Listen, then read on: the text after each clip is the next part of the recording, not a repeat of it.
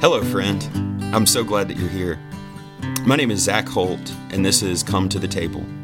Some of our most intimate conversations happen at the kitchen table. Walls crumble as space is created to know one another more deeply. Our hurt and our heartache are replaced by hope and healing when we pull up a chair, let down our guard, and simply be who we are, where we are. In our time together, we will step into the shoes of others through recovery stories of redemption, offer resources and connections for those in need, and come together as a community starving for revival in our region. So if you're hungry, you came to the right place. We're really excited today uh, to welcome a, a, very special guest and a dear friend, uh, Linda Austin. Uh, she and I have been connected for several years now, and is just kind of one of those ministry heroes that, that I've looked up to ever since the first time we met. And everywhere I turn, it's Linda Austin, Linda Austin, Linda Austin, and uh, so it's really exciting as we kind of start uh, this this new show. This is our third episode that we've ever done, and uh, just I couldn't imagine doing this with anybody else. And so it's a, a joy and a blessing and an honor to, to have you here with us today. So Linda, we're so grateful to have you. Thank you so much, yeah. Zac. I'm uh, uh, certainly humbled and honored to be on the show with you. So you're involved in a lot of different things. Um, so, but before we get into the the mechanics of everything that you do, maybe you can just share a little bit about who you are, your faith journey, and how it led you into the current season of life and all the different things that God has you doing. Yes. Well, um, for many years, I ran from the Lord. Um, but thankfully, that blessed hound of heaven continued to pursue me. Uh, and when I was 27 years old, in April of 1989, I finally said, Lord, I don't know why you want me, but you obviously do. So I'm yours. And um, it, it's, I've been hanging on for this ride ever since. Uh, you know, by the fall of that year, I was working with the youth at church and you know, just really become fully ingrained in the church. Um, started involved, getting involved in different ministries, and um, you know, before I knew it, Zac, I was, I was on committees. I was, you know, the youth director. I was doing this and that in church three times a week, and I finally, one day, I said, there has got to be more to it, right? I had just, the joy of my salvation had sort of been lost in the mechanics. Um, I became very involved in the business end of church. Um, and so I just really started praying um, and started seeking the Lord in a more intimate way. And I ended up at a women's prayer retreat at Camp Bethel in Wise and um, the Lord just really spoke to me there in a way that um, he he got me out of that rut. Um, but he actually, for a few months, I was actually really uncomfortable. I tell people he took me to the woodshed. Uh, he did not leave me where I was, let me tell you. Uh, some days I was like, Lord, can I go back there? But um, I, I just, he started saying, um, you're still wearing your chains. Mm. Um, I at Camp Bethel, I got up really early one morning, and that's not me. I'm not a morning person, but I woke up and couldn't go back to sleep, and didn't want to wake everybody else up in the bunkhouse. So in my pajamas, I slipped my flip flops on. I picked my Bible up, and I went to the chow house, the chow hall, the where the ladies, the only place in the whole camp people were up and moving around.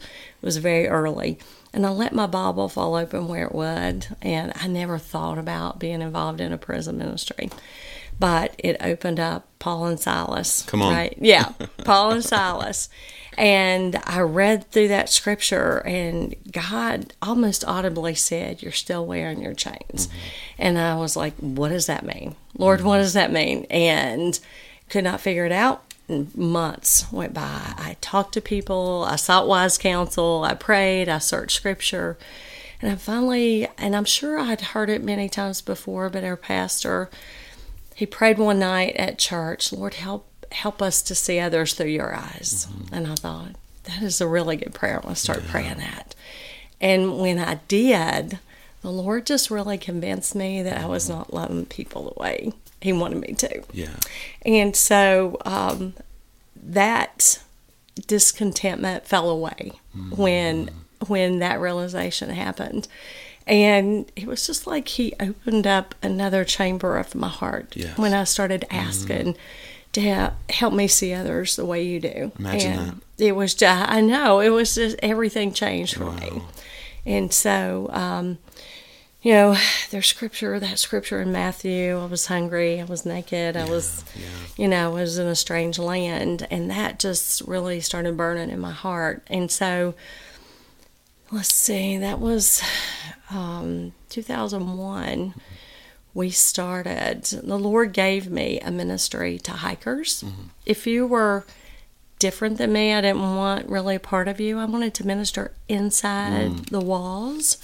And so if you were if you smelled differently than me or you know your language you spoke you you know you cursed or you know I I, I wanted to minister to the neat and tidy people inside the walls and that was not God's plan for me.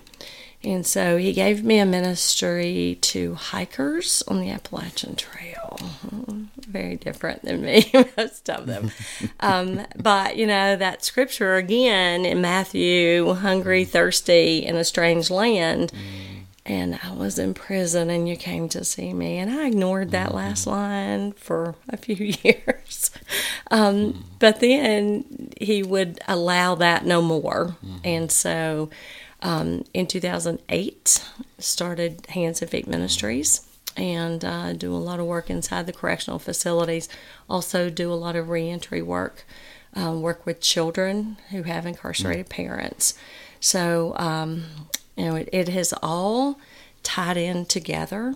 Of course, um, about seven years ago, I became the director of ASAC, the Appalachian Substance Abuse Coalition a regional umbrella coalition that covers the 13 counties and three mm-hmm. cities of far southwest.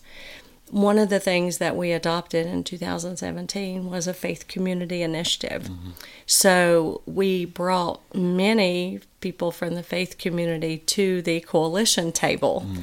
And so the Lord allowed um, those passions to be intertwined. And so many people from the faith community have come into the coalition, served. Many of them have gotten trained and carrying Narcan. Many of them have learned about ACEs, um, suicide prevention, all of those things, um, because that makes us better at ministering to people who are struggling when we learn about all of those things. So I've been very blessed that the Lord has just intertwined all of my passions in one wonderful place. That's beautiful.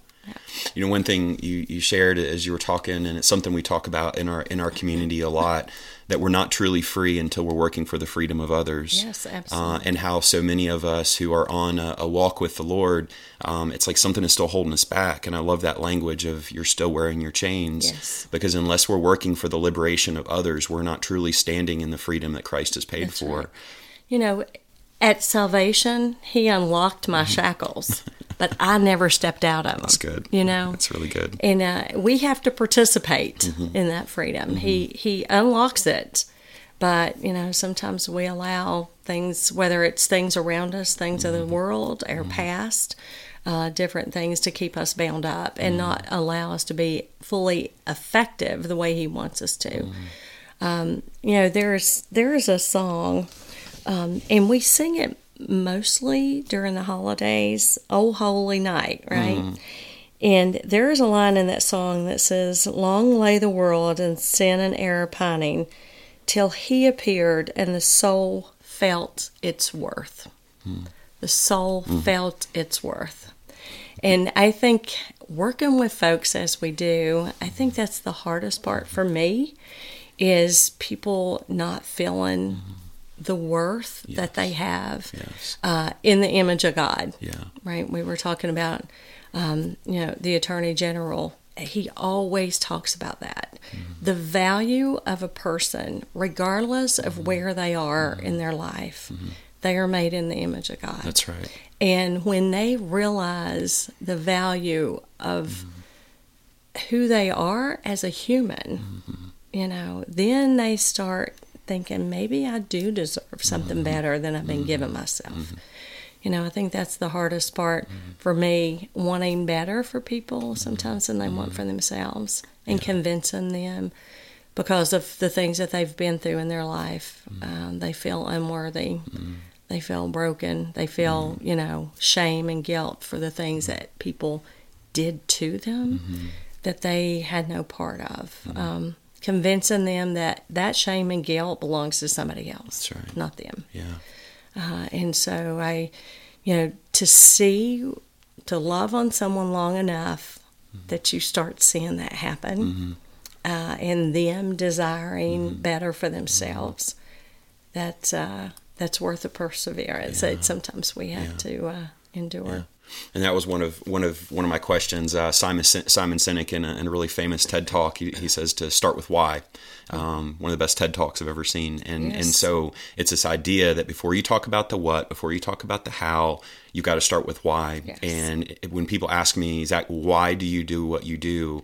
Um, I describe that moment that you just described. It's that visceral moment when you're sitting across from somebody and they finally see who they are. Yes. Because if you're trying to change their activity without reorienting their identity, right? Because you've got to get the identity right before you can get the activity right, right? Yes. Activity flows out of right identity.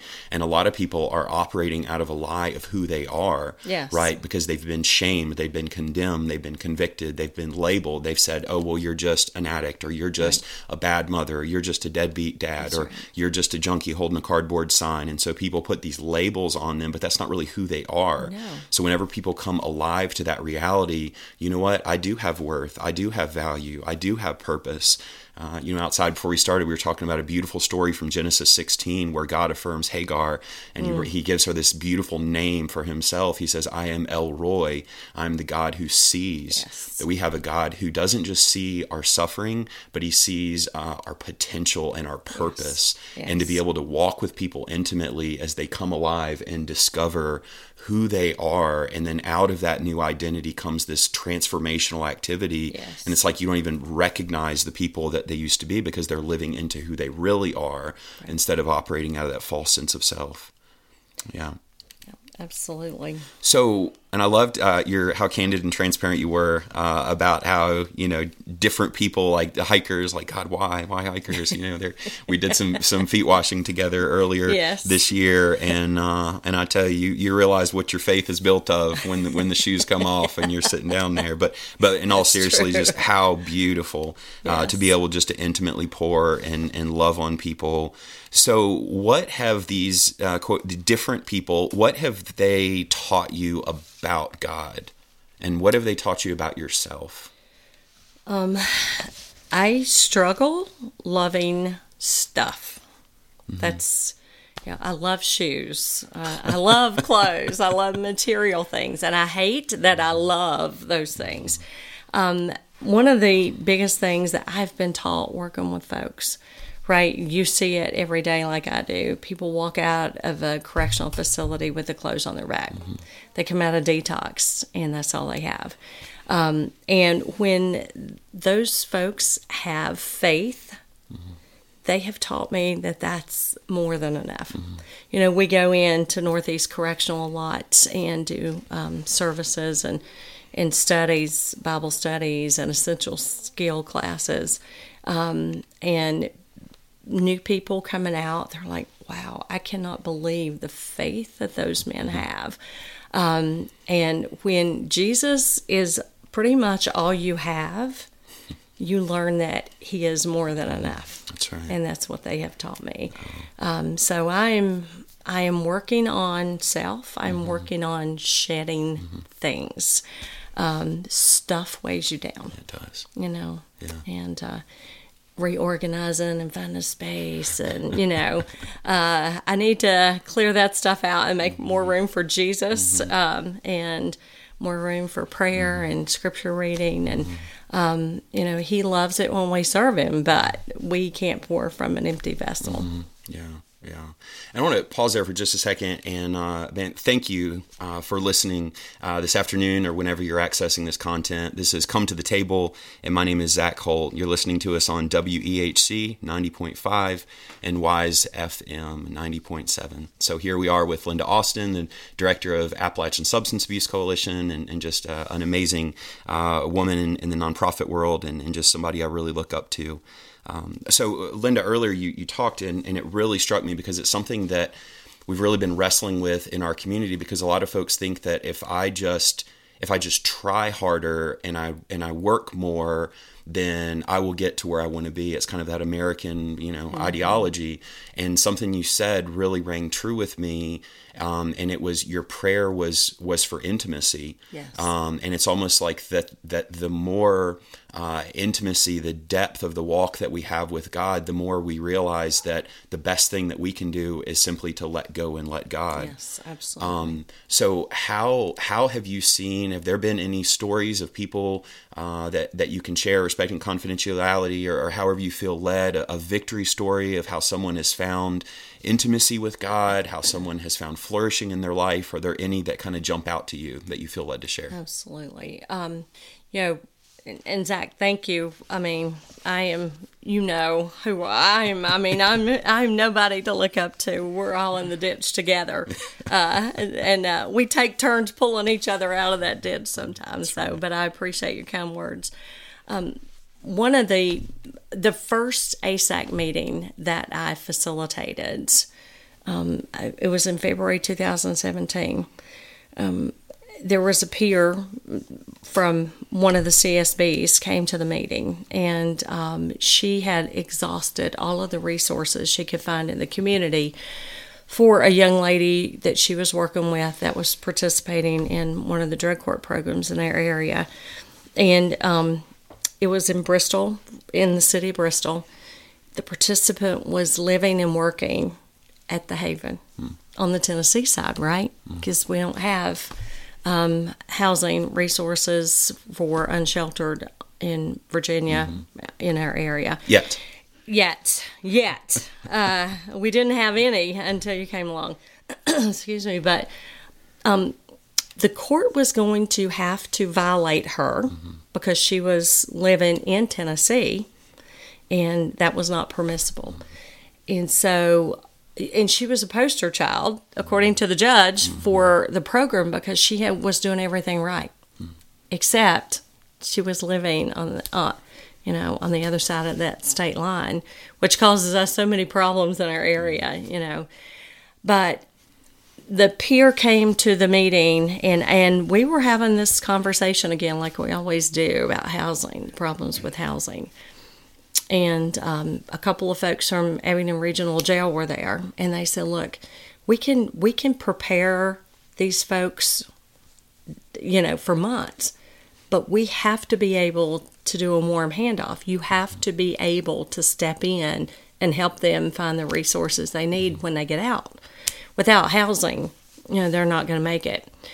And so I I said, you know, my board doesn't know we're going to do this, but when I leave here, I'm going to Glade and I'm going to lease an apartment. And they can't really fire me because they don't pay me anything anyway, right? so, um, and that's what I did. I text my board, um, the executive committee, and I said, we have to do something. Mm-hmm. We can't keep having this conversation. Mm-hmm. And so that's what I did. I left that meeting. I went to Glade, um, leased a tiny little one bedroom three men from the top pod having Abingdon Regional rotated through there in a year. But hands and feet, that young lady, she needed $1,100. She needed a down payment on an apartment and she needed deposits on utilities. And she had to have a landline because she was in drug court. Right. So they could call her three or four times mm-hmm. a night and wake her up, right? And so eleven hundred dollars may have may have well been a 1000000 mm-hmm. right? And um, so hands and feet, we paid part of it. I sent an email to a few people, and another six hundred came. And together, we as a community put her in an apartment. And um, she graduated drug court, did amazing. She's very active in the faith community, the recovery community. She lived in that apartment until they decided to sell it in Bristol. And uh, five years later, she had to lo- relocate. But um, know, it it came together because a community circled around her, a faith community. Um, that money came from a very small church. Um, and so together we put her in housing as she lay down at night and locked her door. She knew she wasn't going to get raped. She knew nobody was going to walk through her door with drugs. Yeah. Um, she had a place for her adult kids to come and, and see her and have dinner with her. So, um, you know, and she's still doing extremely well. Still stay in touch with her and see her on a regular basis, you know. Um, but it takes all of us working together to make things happen. And uh, the Lord has used her in so many lives since then. Mm-hmm. Once He established her on solid ground, um, spiritually, but also physically. Yeah. You know, because if you don't have a place to lay your head, mm-hmm. you it, recovery is almost impossible mm-hmm. to hang on to. Mm-hmm. mm-hmm. Yeah. Oh my gosh, there's like a million questions that, that I could ask right now. I'm like running through it, um, but but I think the you know one of the ones and, and I we talked about it with uh, Brandon Fielder in our episode uh, last week. Uh, it's a quote from Johann Hari who says that the opposite of addiction is not sobriety, uh, it's community and human connection. Absolutely. So, in what ways have you seen community or lack thereof play an integral part in people's recovery? One of the biggest things that I love to talk about. Um, you know, Ann Ledgerwood, right? Um, she has Samaritan House Ministries. Um, she founded that, and they do a lot of reentry work as well. So Ann and I are constantly having this conversation about housing, about treatment, doors popping at the jails, and then walking off the hill. Mm-hmm. And so we decided December 2021 we were going to have a Zoom meeting. Um, didn't know who would come the week between Christmas and New Year's, but there were four of us, uh, and it turned out when God's in the middle of it, four is enough to get it started, right? And so um, we decided we were going to do something about it instead of continuing talking. And within two weeks when we met again we found the building. That mended women is now functioning in and um, open and changing lives. But that mended women lifestyle recovery happened because the community came together. Many churches many of us um, you know came together. Many prayers were prayed. Um, before we left when we looked at that building for the first time zac we prayed in that parking lot. And um, some residents across the street come over and said, Are you ladies ministers? And we're like, Yes, we are. we don't have that title and we don't get paid, but we're all ministers of the gospel. Mm-hmm. And um, but that that is a beautiful story of what can happen when the Lord's in the middle of it and the community comes together. We have been fully embraced by the community, and um, you know that facility. There's already been two women graduated. Mm-hmm and they left together, went to the same Oxford house, sober living house. Um, I was in there today, and another is graduating next weekend, and she's the smart one. She's going to Oxford House in the Outer Banks. Oh my gosh, struggle's real. Yeah. I'm like, girl, you are the smart one because it's getting ready to snow here on us. I'm pretty sure. Um, so it's just to hear the laughter and um, to see how healthy and well they are is just amazing. So, you know, just the Lord has blessed um, our efforts, and um, you know, it's it's just been. You know, it amazes me when we pray for things, and then when He does it, we're like, "Oh my goodness!" Yeah, shocked. really? You know, um, but that is one thing. Um, he he was. Uh, um, I mean, very quickly we knew it was going to happen because we just had a sense that he was in it all the way.